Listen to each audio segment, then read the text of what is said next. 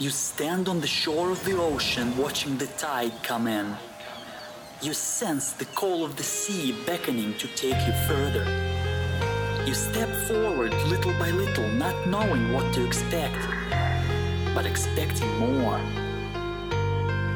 You keep going as the ocean calls, calls you to enter in to deeper waters.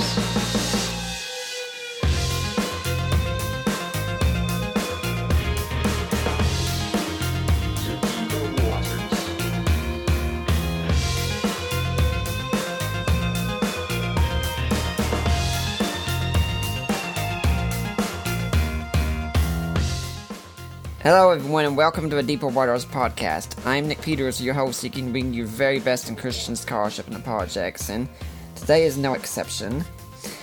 Some of you know that for me, disability awareness is near and dear to my heart. After all, I'm disabled, my wife is disabled, so why wouldn't I care about it? Well, it's also near and dear to the heart of my guest, who has written the book Disability and the Way of Jesus. Holistic healing in the Gospels and the Church, looking at what we see in the New Testament and seeing what it says about disability awareness. Her name is Bethany McKinney Fox. She's a founding pastor of Beloved Everybody Church in Los Angeles and adjunct professor of Christian ethics at Fuller. She earned her PhD in Christian ethics at Fuller Theological Seminary, her MDiv at Columbia Theological Seminary, and her BA in philosophy with a minor in Russian literature from the University of California at Los Angeles, UCLA.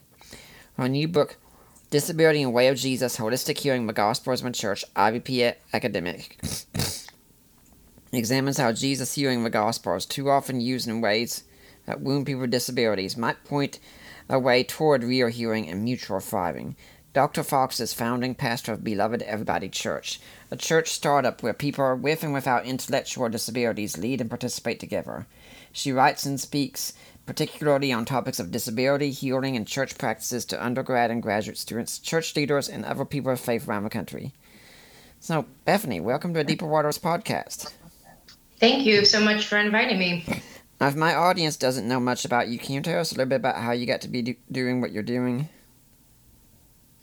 Sure. Well, um, I guess it's just a long story, but um, I did first kind of have a friendship with somebody with an intellectual disability when I was in high school.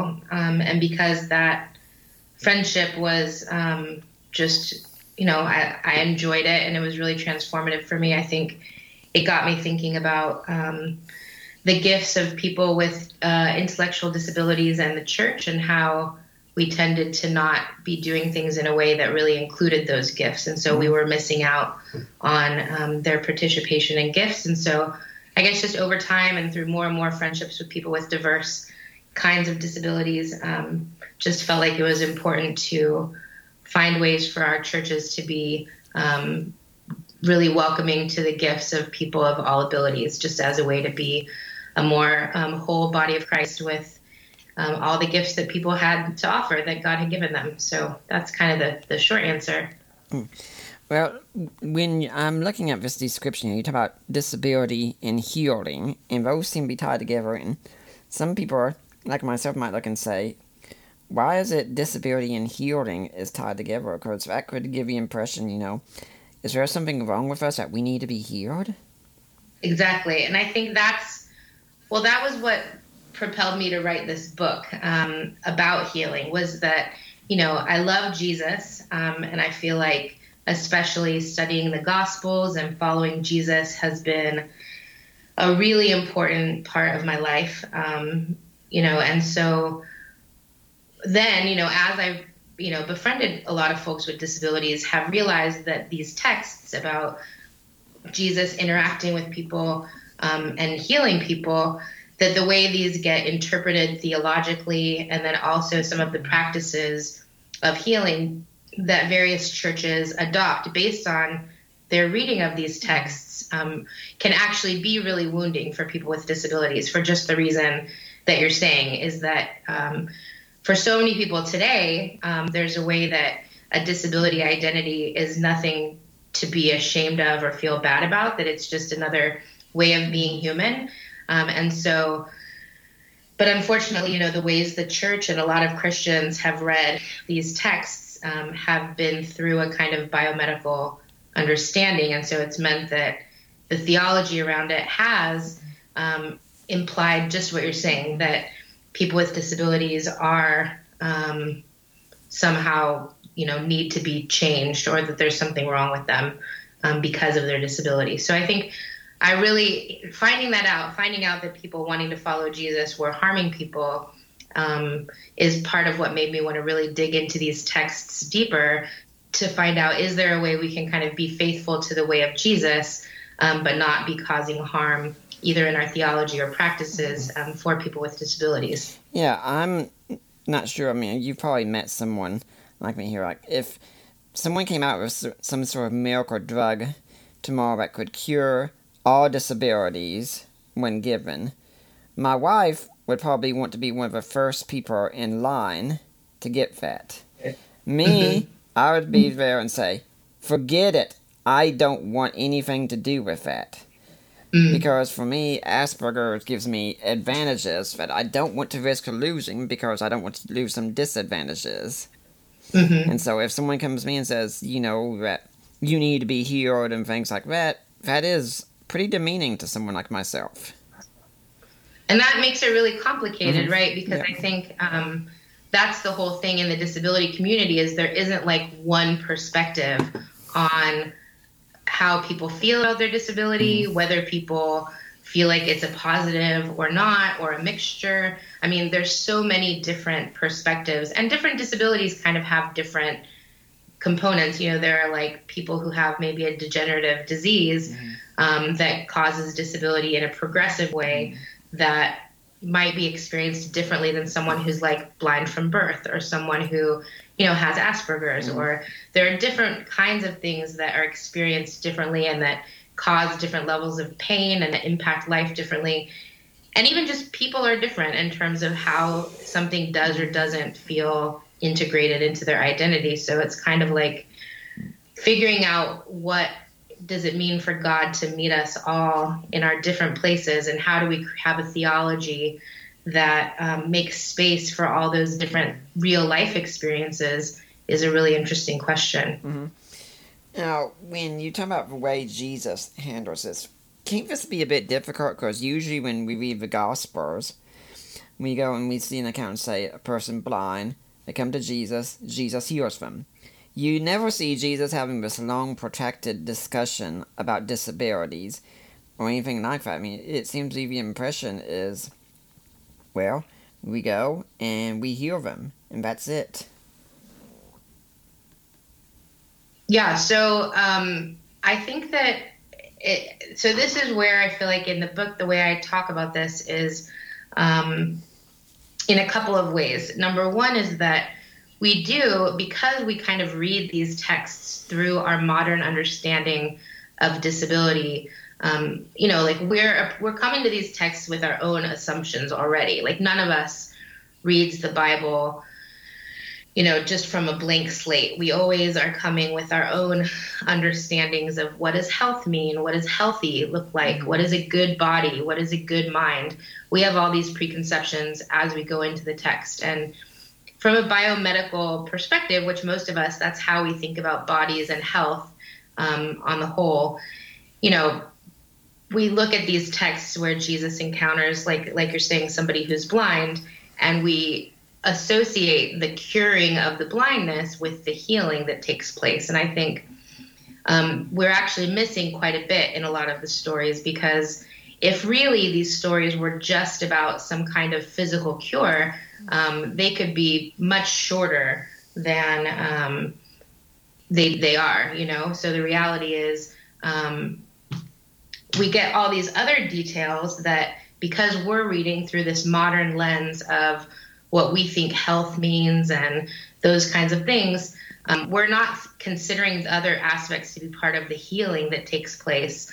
Um, but really, that's just our own bias that we're bringing to the text because people are being transformed in lots of ways um, in these narratives, but we're just kind of focusing on the bodily cure as if that's like the only thing that matters for what healing is. And I guess looking at it more holistically, and especially through scholars with disabilities or other folks who kind of honor the experience of disability, there's a real awareness that people's lives and you know are being people are being transformed in much more holistic ways than just having this bodily cure happen.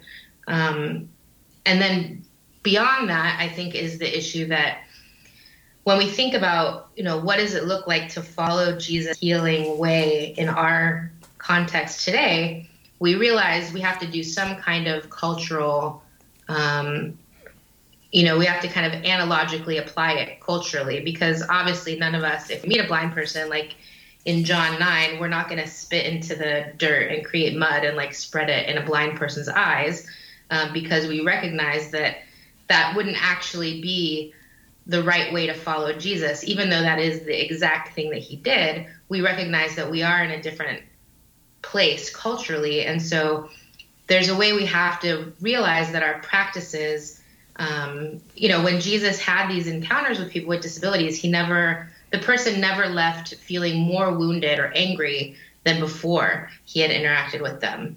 Mm-hmm. And so, just like what you're saying, if somebody came up to you and tried and said, I want to cure you of your Asperger's or something, um, you would be really angry. And so that would really not be a healing experience for you. Mm-hmm. So even though they're talking about cure, there's a way that that isn't following Jesus because we have to look a little bit about how the person responds and knowing that in the gospels people responded by being you know at, at worst neutral but often worshipful and positive. Um, and so yeah, we have to. Yeah, so that makes sense about how we have to just kind of contextualize what does it mean to follow Jesus and um, and realize that it's not just about curing, especially if we're aware of the fact that we have to do some contextualization and people with disabilities are in a different place today in some ways than they were in such a different time. Mm-hmm. Something I liked about your book also is when you start talking some about honor and shame in the world of the New Testament, since that's a, a big emphasis of mine in my studies is seeing how honor and shame plays out. And you made a distinction I thought was very important between illness and disease, because today we probably use the, the conditions interchangeably, but you don't mm-hmm. use them that way. Yeah, well, there's, yeah, and it was just um, digging into some of these words in different ways and how people like medical anthropologists think about this um, is really interesting. And so I don't um, I don't have the book in front of me, so I hope I don't get this wrong. it's been a while since I've read my own book, but um, I know that I think illness is like the person's own narrative. Is that right about their experience? And that's what you kind of have on the way to the doctor's office is that you have your own way of thinking about what's happening in your body and in your mind. But disease is what gets named by the medical professional that you encounter, that they give you this diagnosis um, and then gives you kind of a different name. So the illness experience is different in some ways than um, the disease that's a little bit more. And, and so it's, and, and illness is also more, is broader, depending on the culture.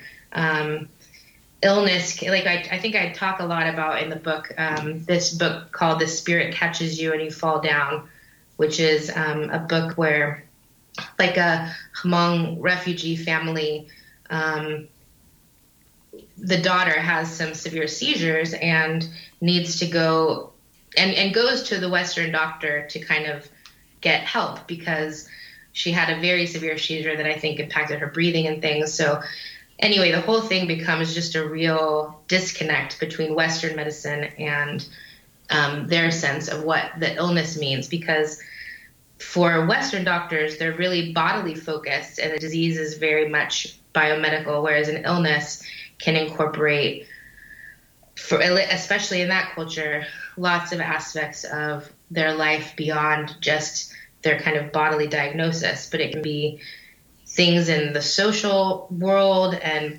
personally and in the universe that are going wrong beyond just um, and spiritually beyond just kind of a biomedical thing. Yeah, one of the things I think that was pointed out is the idea that uh, in Jesus' culture, when a man comes up and has leprosy, where he's got a condition that is affecting his body, yes, mm-hmm. but that's not the end of it. He also has a condition that is making him an outcast from society. Right. Absolutely. So, I mean, and that's why, and that's the thing that we don't always, because if we're just thinking biomedically and just thinking about bodies and brains from a scientific perspective, then we're not um, taking into account this broader kind of social dimension of what it's like to have a disability. And the fact, especially in Jesus' time, and even in our time, but in different ways, people with disabilities have stigma, um, often are kind of thought to have sin associated with their disability. Mm-hmm. Um, and there's some amount of ostracization that happens. So, um, it really is, you know, in part there is something happening in their body or brain, but there really is all these other dimensions that are also impacted um, socially and in other ways. Yeah, I I think that usually when we have someone with disabilities come to church, we don't know how to handle it, because it often can be assumed there's some sort of judgment going on there, or they have a lack of faith and something I've said as being on the spectrum is that if someone comes into a wheelchair, okay, we all know not to challenge him to a foot race. But if I come in and you don't know me at church and I'm on the spectrum, which I am, and you come up to me and you're all excited and you're wanting to greet me, I want to head for the hills at that point. I want to get out of there because that is mm-hmm. very off putting to me what would feel what feels off-putting about a greeting? Because to me it's kind of like you know i've got my own personal space. And when people come up to me and they're so exuberant because i'm someone who's not very social and i need to know how to trust people first then it, it seems like i'm trying to size you up and wonder what's your real game? What do you really want? So is it the like when someone's greeting you, is it like they're um, if they're super excited, or is it if they touch you in a certain way, or is it just the tone of voice, or what is it about the? It, it can be any combination of those. If they're super excited, that's one thing. I don't like being touched unless it's by my wife. That's the only, that's the only person I really like touching me. Mm-hmm. But when most, I mean, there was a time when my former roommate and I, before I got married, we went to a Jehovah's Witness church and because we have them visiting us, we are apologists, so that's what we do. And at the end, people came around us, and it was love bombing, mm. as it were. And I remember this lady mm-hmm. comes up here and takes my hand and starts shaking and tells me her name. I knew what to do, but I needed my roommate nearby to suddenly say, Say your name so I couldn't know what to do because for me it was such an overload. All these people, I didn't know who they were. They what were why were they doing this? I mean, it, it's just very offsetting. Mm-hmm. Absolutely.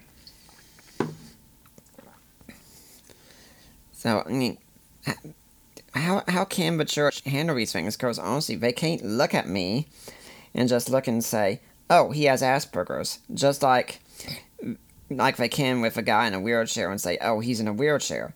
How how can the church learn to be more sensitive in these matters in case someone does have a disability and they don't know about it?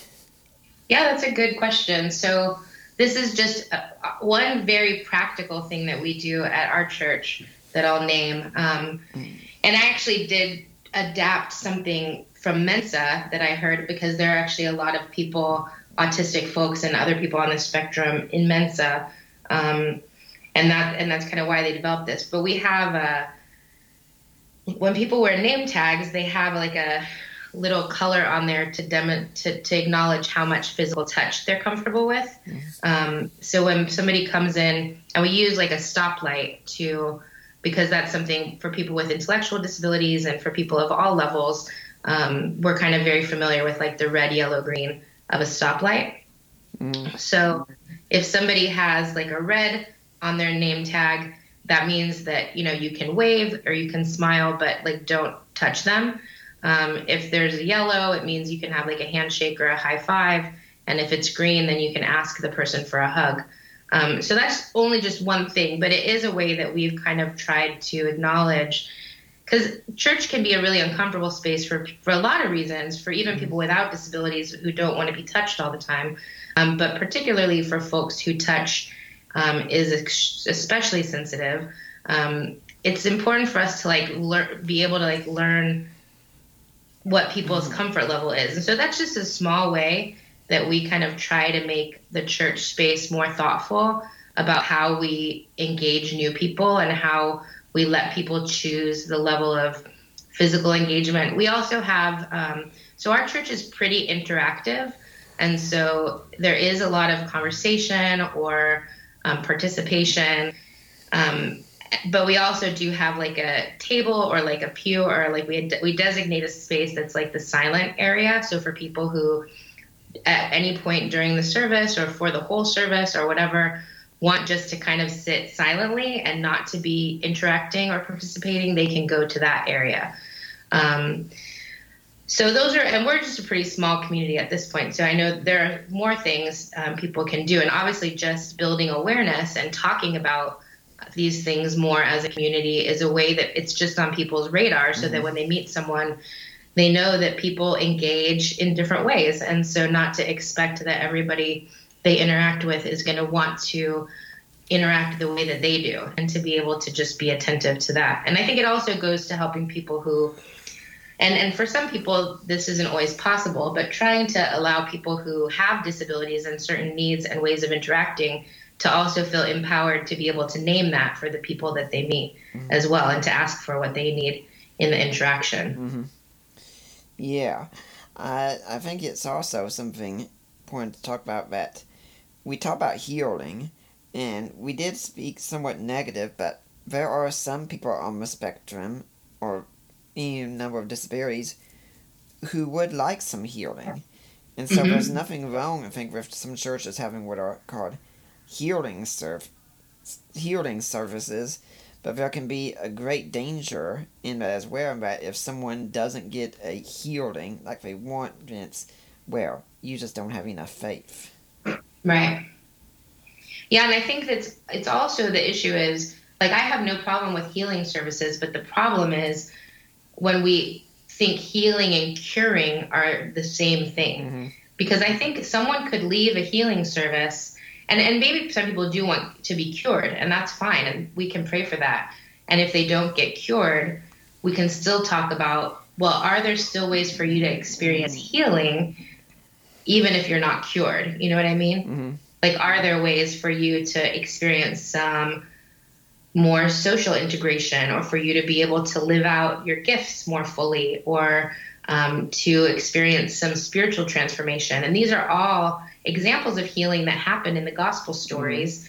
Um, but because we're fixated on just what happens to the body or mind in terms of a diagnosis, we kind of miss the healing that could take place because we're only looking for the cure. Mm-hmm.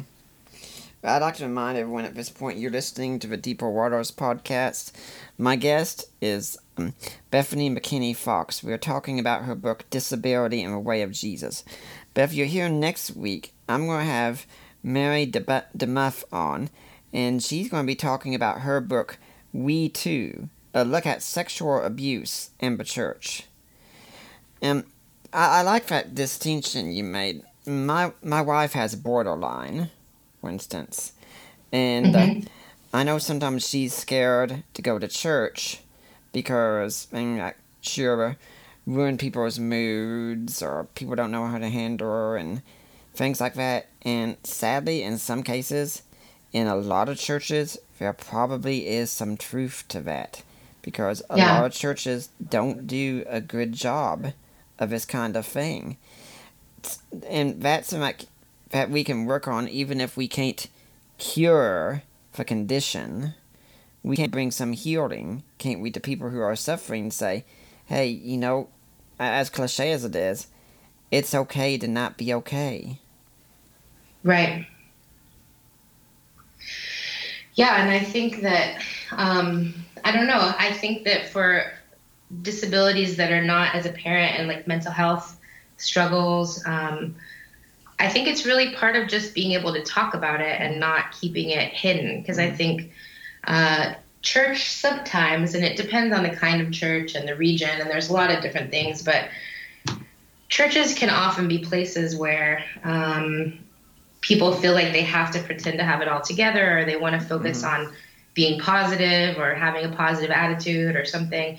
And so sometimes to talk about things that feel difficult or painful, um, some churches have a struggle with that. So um, it's just, uh, I think part of it is just taking time to educate the community about different kinds of mental health struggles mm-hmm. people might be dealing with, whether that be um, borderline or just depression or PTSD or anxiety disorders or all kinds of things, but to kind of bring it out of the shadows and into something that we can really talk about as okay, what does it mean to be followers of Jesus who are struggling with our mental health, and how can we be a community that supports one another in our various um, struggles of all kinds, you know? Mm-hmm.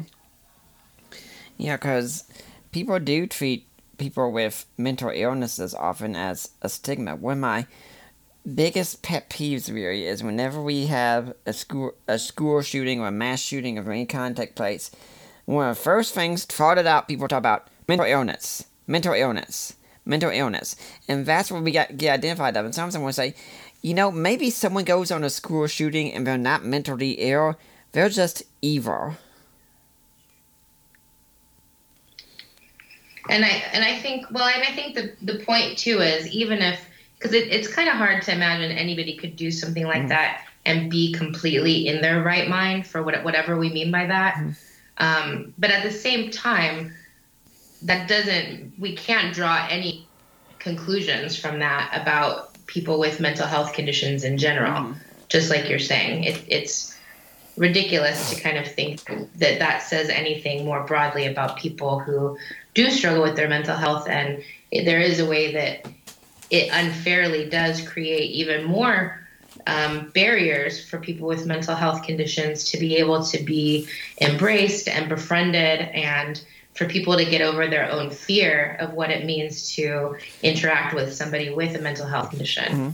And something also is that those of us who do have these conditions, we can still contribute to the community. Uh, I've had I've had Hugh Ross on the show several times. He has Asperger's, and he's been very open about that. Uh, one of my favorite talks I like to give at churches is one called Is the Disabled My Neighbor? Where, I mean, I, of course, being on the spectrum, I focus on that disability, but I talk about what it's like to be disabled and to be a member of a church, of a body. And, I mean, Allie and I, my wife and I, we've gotten in trouble before in group settings at churches and treated in ways I think were very wrongly because we were kind of expected to be neurotypical. One of the things I've done, for instance, is this is the kind of stuff I love talking about.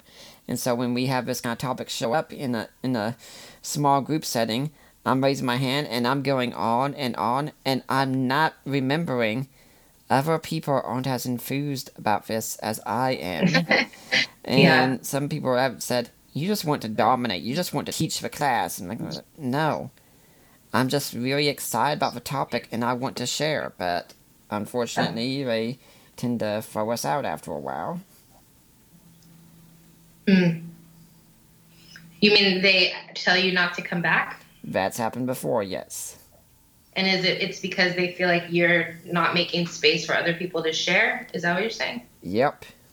Okay. So what in that space what would because obviously it is good in a small group for there to be mm-hmm. people taking turns talking and everything. Mm-hmm. So I know in our community we have someone on the spectrum who he finds it helpful for me to be able to step in at times to say, "Hey, I think maybe now it's a good time to hear from somebody else." Yes. And I think he likes that very clear direction. Mm-hmm. Um, and that's helpful to him. But I don't know if that's something that would be helpful to you, yeah. or how you like that to be navigated. Yeah, we we've got a situation like that, and uh, we at a church that we used to attend, we still attend a small group sometimes, and one of the ladies there is a teacher who works with special education students, so she knows how to work with us. And uh, I, I do remember one time though, because one of the issues I have, which I understand is common on the spectrum, is I have problems with food. Mm-hmm. And I'm very finicky about what I eat. And so we're yeah. at this event once, and Allie sees me just sitting on the couch reading my book, which I'm just fine with, says, Look, go get something to eat, get some snack, something. And I'm fine, like, okay, fine, I'll go get something. And I do, and when I do that, the hostess sees me and comes ringing me, Oh, Nick, you're eating something, I'm so happy, I'm so happy. And I froze right on the spot. Now, Allie started laughing some at first, and then she stopped. Wait, wait. He's not joking. There was something hmm. wrong with this. And I can't yeah. even explain what it was, but pretty much my whole evening was shot from that point on. Cause I and it sad it was a Christmas party too. So yeah, opening gifts and it didn't really mean much anything to me. Now the lady and I made made things right still, and she talked to my wife said. I did. I didn't know he'd respond. I didn't mean to, and she said, "Look, don't worry about it. Give him some time. He'll be fine." But, yeah, and I think well, and and again, I think part of that is also regional because you're in the South, and my husband is from the South, and I think especially in the South, in a kind of party atmosphere, mm. there's a real emphasis on people needing to like eat the food as like a participation in the event. Uh-huh. Yeah. Well, you also went and you talked to seven different large churches in your area to see what they had to say about disability and disability ministry. Can you tell us some about that? Sure. Um, and they actually weren't all large. A couple of them were large, but some were like very small. Um, and so, because I was intentionally kind of trying to talk to a diversity of churches, so the idea was to be able to um, talk to pastors and figure out how do people think about these healing stories of Jesus? How does that impact how they think about disability and how they think about healing and how they practice that kind of healing and what they do in their own communities? Um, so I would I went to um, I actually talked I think seven made it into the book, but I think I actually talked to more like nine um, churches. I, I cut it I cut it down a little bit for the sake of readability, but um, and so these were churches of different ethnicities, different traditions, spanning you know from very progressive to um, very traditional and lots of um, yeah just everything in between. And so um, it was helpful to just kind of talk to pastors and get a sense of, um, first of all, you know, I would ask them the question, um, something like, you know, tell me about the folks with disabilities in your community, which really was my way of getting at understanding how they understood disability and what kinds of things they included under the umbrella of disability. Because um, I think for a lot of people, they think about people in wheelchairs is like the first thing people tend to think about if they don't think about disability a lot. Um, I think that's kind of the go to thing that people think about first. Um, and then sometimes, if they do have people who have more um, more significant intellectual disabilities um, or are um, kind of on the spectrum and seem more impacted to them, they might think about something like that. Um, but often they don't think about things like mental health. Um, they, you know, there's there's a there's a limited kind of range of what people tend to think about when they think about disability, um, and then, you know, so so most churches tended to be very. Um, they everybody kind of cares about people with disabilities. You know what I mean? Like every, no church was wants to be stigmatizing. At least none of the ones that I talked to. Um, there was one church that was like run by a faith healer, and he definitely was very much into like needing to cure everybody, um, and definitely did see disability as this very negative thing connected to like sin or Satan and things like that. but beyond him, um, everybody else really wanted to try to be a space where people with disabilities were welcomed. Um, I think something I did notice was that churches tended to be much more responsive instead of proactive. So instead of kind of anticipating uh, what kinds of disabilities might be present in the community or um, wanting to make their space accessible both physically and socially. Um, instead, they would wait until kind of somebody came into the community and that things didn't work for them and then try to like adapt to that person. So it tended to be very practical and response driven um, and not that deeply rooted theologically beyond like we want to be nice to people and we want to try to include people. Um, but there wasn't a lot of like proactive work to like be a community that values and includes people with disabilities. It tended to really be like a problem solution mm. sort of mindset. Mm, isn't that part of the whole thing with uh, how we view these people sometimes? That I know one of my wife's favorite terms to use for herself, sadly, sometimes is broken. And I don't like that kind of terminology. You can see, as a depressed mindset says, no one can fix me. I say, honey, you're not a problem to be fixed. You're a person to be loved. And yet, too often, that does seem to be the thing when someone with a disability comes in, instead of focusing on how we can minister to them maybe in a way they want to be ministered to, it becomes how can we fix them because, you know, they need to be just like us. Right. And I think, um, and that's part of the problem of like not having a proactive sense of educating ourselves about disability as a church and just being responsive. It's that we create kinds of um, rituals. And so this is both in the how they actually run the mm. service, but then also some of the things you're talking about about social expectations um, that happen before and after the service or at small groups. Um, but they kind of create a culture that is based on the people that are there and on themselves and they're not really thinking about people that might come who need things to be a different way and so when people come and don't fit into the structure instead of them recognizing oh maybe our structure needs to be adapted to be more welcoming to folks they think oh these people are so messed up because they can't fit into the structure we've made mm. and so in a way they end up really being a lot more concerned and connected to the structure than they are about actual human beings.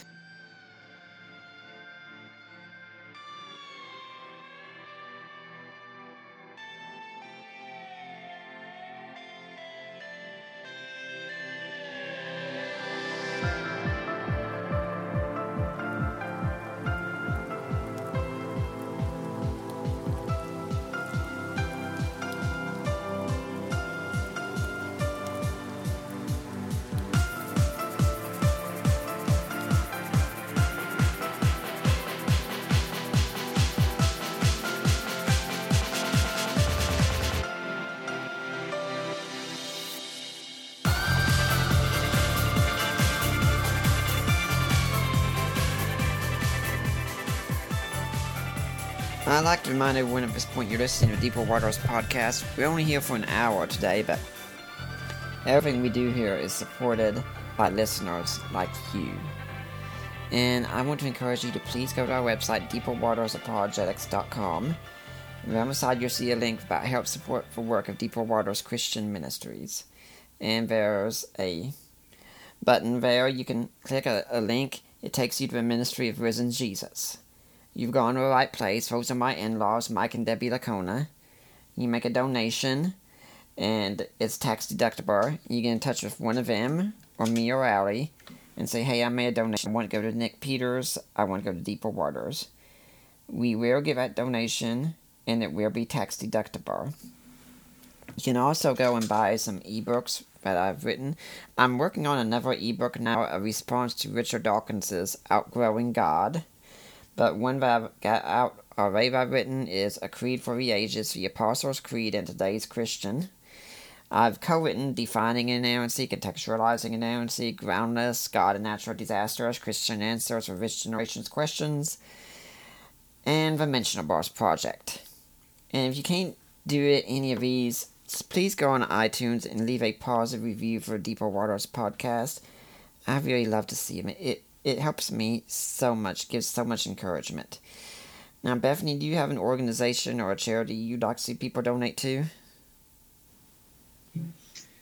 Sure. Um, yeah, I suppose mm-hmm. our church, um, they can go to our church website, which is belovedeverybody.org. The name of the church is Beloved Everybody mm-hmm. Church.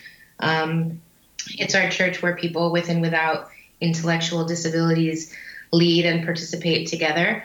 Um, so if you go to our website, uh, belovedeverybody.org, and you can click on donate um, and then make a donation to the work of our ministry, mm-hmm. that would be great. So now let's get back into your book with discussing disability in the way of Jesus and how churches can better handle these kinds of things. I, I can't but keep thinking about James 2 in this context. That if we placed we replaced poor with disabled in there, it could probably make a lot of sense. And that, you know, the church is supposed to be for people who are normal. And if you have any signs of illness or sickness in the church where Jesus isn't doing his healing as he should.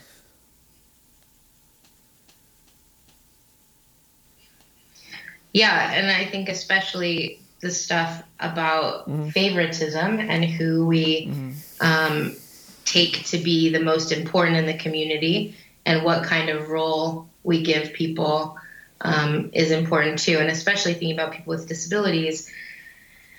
And I think you mentioned this a little bit earlier in our conversation, but people with disabilities are so often considered the objects mm-hmm. of ministry rather than people who right. can do ministry, um, especially in churches. And I mm-hmm. think that that's just another way we kind of have this hierarchy of gifts or hierarchy of way of doing things that um, not necessarily rooted in good mm-hmm. theology. It's just kind of rooted in our social mm-hmm. norms. Yeah, and I think one of the things you talked about in your book that can show us is if you have a class, like a Sunday school class, and there's a section just for people who are disabled, as if they get their own session, their own particular class, kind of say, hey, let's uh, separate the clean from the unclean here. Mm. Yeah, and that happens quite a bit, which is why I feel like what we're doing in our church is um, a little bit outside the norm. It's a little bit new in the sense that a lot of churches, especially big churches, uh, like to start a kind of segregated special needs ministry. Um, and I'm not yeah. disparaging this. It's nice for people mm-hmm. to have options um, for what kinds of things they like to be a part of. But there is, it is interesting to me that, um, you know, when we think about how to include people with intellectual disabilities, and I, I talk about this in the book as well, that, um, and this goes back to what I was just saying a minute ago about how we're very kind of, we want to keep our structures mm-hmm. the way that they are. And so because of that, um, if somebody with an intellectual disability were to come in, because they don't necessarily fit into the structures the way we designed them, instead of changing our structures, we say, okay, these people with disabilities need to go to these, we have to create a new structure for them.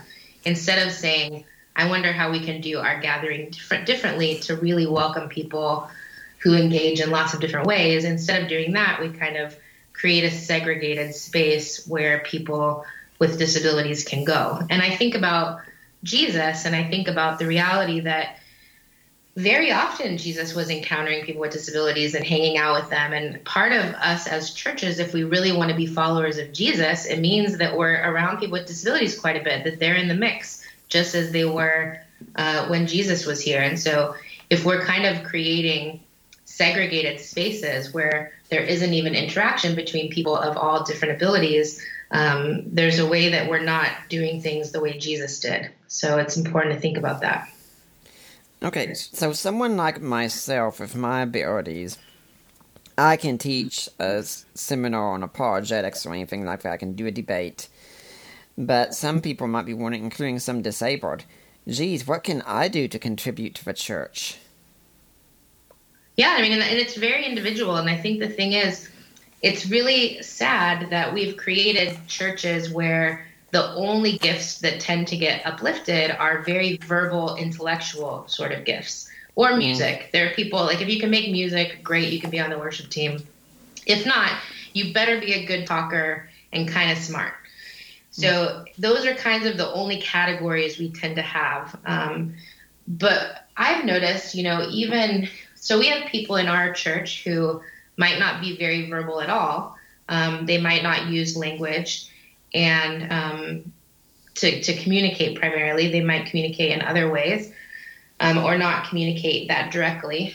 Um, but there's a different way that they bring a gift to the community. So sometimes um, for somebody who doesn't use words, it invites us to engage in different ways uh, with our bodies or with our um, with you know nonverbal ways of communicating. And so I think that there's a way that um, that can be helpful to bring to help us engage differently and to connect us more to help slow us down for some people with you know when I've had um, some leadership done or, or participate with somebody with an intellectual disability who does something much more slowly, there's a way that for those of us who are so fast paced, um, it's really kind of a lovely leadership for someone to slow us down and to make us more thoughtful and intentional about what we're doing in the moment and to think about where God is in the moment instead of just rushing around to the next thing.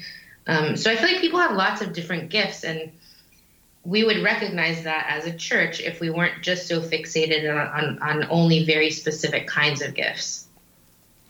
Yeah, one way I was thinking about that when you were speaking is uh, we've had uh, I've got a very good friend who's told me this before. He says, Nick, you know, I think you're an awesome guy and everything like that, but if I've got a problem and I need someone to talk to, I'm calling my wife first. Oh, your wife first. Because she is a much better listener than you are. uh-huh. And he is absolutely right with that. I'm not yeah. going to dispute that because if we're at a church service and someone comes in and got a problem, I'm trying to figure out ways they can solve that problem immediately. Yeah. My wife would be the first one to sit down, listen to him, ask, hey, can I give you a hug? Be willing to pray with him. Mm-hmm. Everything. So I say, look, if you're in a situation, come to the appropriate one. I'm the head, she's the heart. Yeah. Yeah, exactly. And I think being able to make space for those different ways of engaging and for people with heart gifts to be um, able to have space to use those gifts and to know that those are in, important parts of the community um, and to regularly name those different kinds of things is really is really important. Mm-hmm. Yeah, and so I just got a bit distracted. I'm looking when there was a couple of air balloons out here. Very surprised. Oh wow! yeah. yeah, and I, I just I think also sometimes people who are disabled, they can come out and they can give their own stories. They can open up about what's going on with them, and they can reach other people who are disabled that people of a different disability might not even be able to reach. Yes, absolutely. So I did work before I moved on to spending more time working with the church. For years, I worked at a seminary doing their kind of uh, disability in their disability office, so to make sure students with disabilities had access to their classes and things. And there was a school of psychology, so people training to be therapists and things. And um, it was you know there would be people training to be therapists who also had some significant mental health challenges mm-hmm. and so on one hand people feared you know being stigmatized by saying oh how can i be a therapist or a pastor or whatever um, and have these struggles but the reality is um, there's a way that as someone with a mental health condition you have an inside ability to re- resonate or to connect that people who haven't had that experience don't have. And, you know, the same with pastors with disabilities um, of all kinds. It's just really helpful, actually. It's a it's an area of experience and expertise that actually enriches ministry rather than being like a hindrance. But I think we don't always think of it like that because disability tends to this negative trait. It tends to be perceived in that way. Mm. So instead of it realizing something that can enhance someone's leadership or ministry, it's thought of as a detractor or like a burden or a barrier. If anything, I I sometimes tell my wife that you know if if I'm in the Bible right here and I think I am, you go to passage like First Corinthians one. We're some of the favorite ones for God to use if we're disabled, because you can look and say, hey, um, it's not because we are so awesome. We're not. We are extremely flawed instruments in this regard, and we're still being used by God. Right, exactly. And um, so, you know, like I, I mentioned to you um, before we got started, is tomorrow I'm having my ordination service. And so one of the texts that we're reading is um, the Corinthians 5 text about having the treasure, or maybe 7. Sorry, I'm not good at remembering numbers, but um, about having the treasure in clay jars so that we know that. Um, I think it's First Corinthians 4. Four. Okay. So, but we so we know that the treasure is from God and not from us, and I think that that applies to all people, not just people with disabilities, because all of us are not God, and all of us have limitations of different kinds. Um, but I think for people with disabilities, they don't have. They often, not not always, but for some people with disabilities, they don't have the they can't kind of hide what their limitations are or pretend that they have it all together in the way that people with um, that other people can kind of manage for a little bit of time to pretend that they have it all together. Yeah. Um, so I think there's a way that, just like what you're saying, you know, recognizing that the power and the the beauty of the ministry is coming because the Holy Spirit is working through us. That's true for everybody, but there's a way that we can notice it differently when someone's vulnerabilities are also really obvious. Yeah. And my mind right now is sitting here trying to tell me. Yeah, it could very well be Second Corinthians four, as well. Yeah, I think it's Second Corinthians. Yeah, yeah. That that's the way I am with uh, biblical references and being able to remember them very well. Um, at, we're nearing the time how we'll have to go soon because you can only be here for an hour. What are some what's some advice you would give to churches? For, that's the first question. The second part you know, in reaching the disabled. The second part, what would you say in terms of a disabled person who's scared to go to church for whatever reason? Yeah, okay, so I'll start with the first question. Um, so for churches, I would say to begin thinking before, well, first of all, I would say you have people with disabilities in your congregation already, even if you don't know that you do. Um, I'm sure that every church has people who are struggling with mental health people who probably have hearing impairments or other kinds of um, difficulties with mobility. And so I think whether or not those people use the label of disability, the reality is we all have a diversity of abilities in our churches already. And so if people are kind of thinking, we don't need to think about disability because we don't have those here, or some kind of ridiculous thing like mm-hmm. that, that's just not true. Yeah. Um, so, first of all, to maybe make space for people to talk more freely about some of those things that they experience. Um, maybe to do some kind of book study, either my book or there's plenty of other things people can read. Um, but to begin to just talk about how do we think about disability as a church? What's our theology? Where are we getting that? And to just open up some conversational space. Um, and then something that I, I, can't remember who posted this right now, but I wish I remembered. But someone posted a, uh, on I think on Twitter a while back saying all are welcome here is really different from we created this with you in mind. Mm-hmm.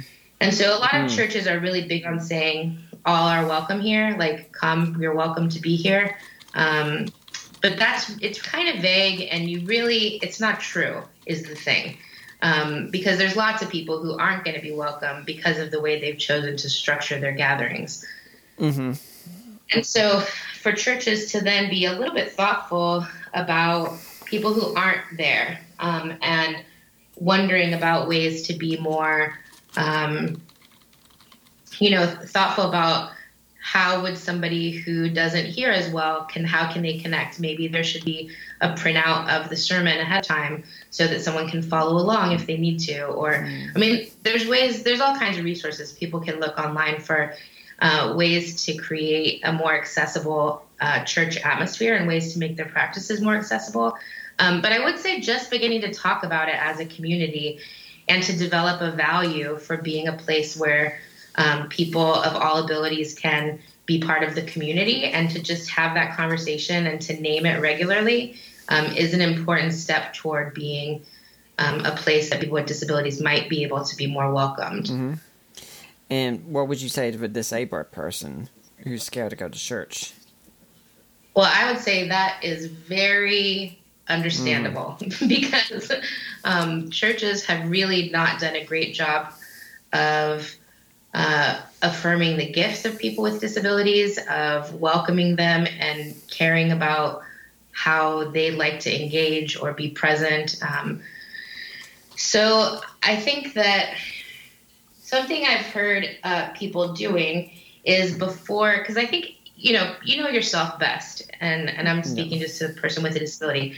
You know what you can handle, and you know whether you're someone who can visit a church and just see how it goes, or whether that's just going to be too much of a burden mm-hmm. or um, really exhausting. And so I think it's it can be good in advance to reach out to the pastor via email or whatever way of communication is comfortable for you to say, hey, this is what I'm dealing with. I would love to check out your church. Um, here are some things I might need to be able to participate does that seem like something that would work for you or whatever or even like can we meet for a cup of coffee before um, like in sometime during the week just to kind of talk about some of these mm-hmm. things so i can figure out if your community might be a space where i can engage or not um, but i would say to do some some self self assessment first about what do you need in the congregation and what kinds of supports would help you to be able to engage? And also, where would you like to lead? How would you like to be able to use your gifts?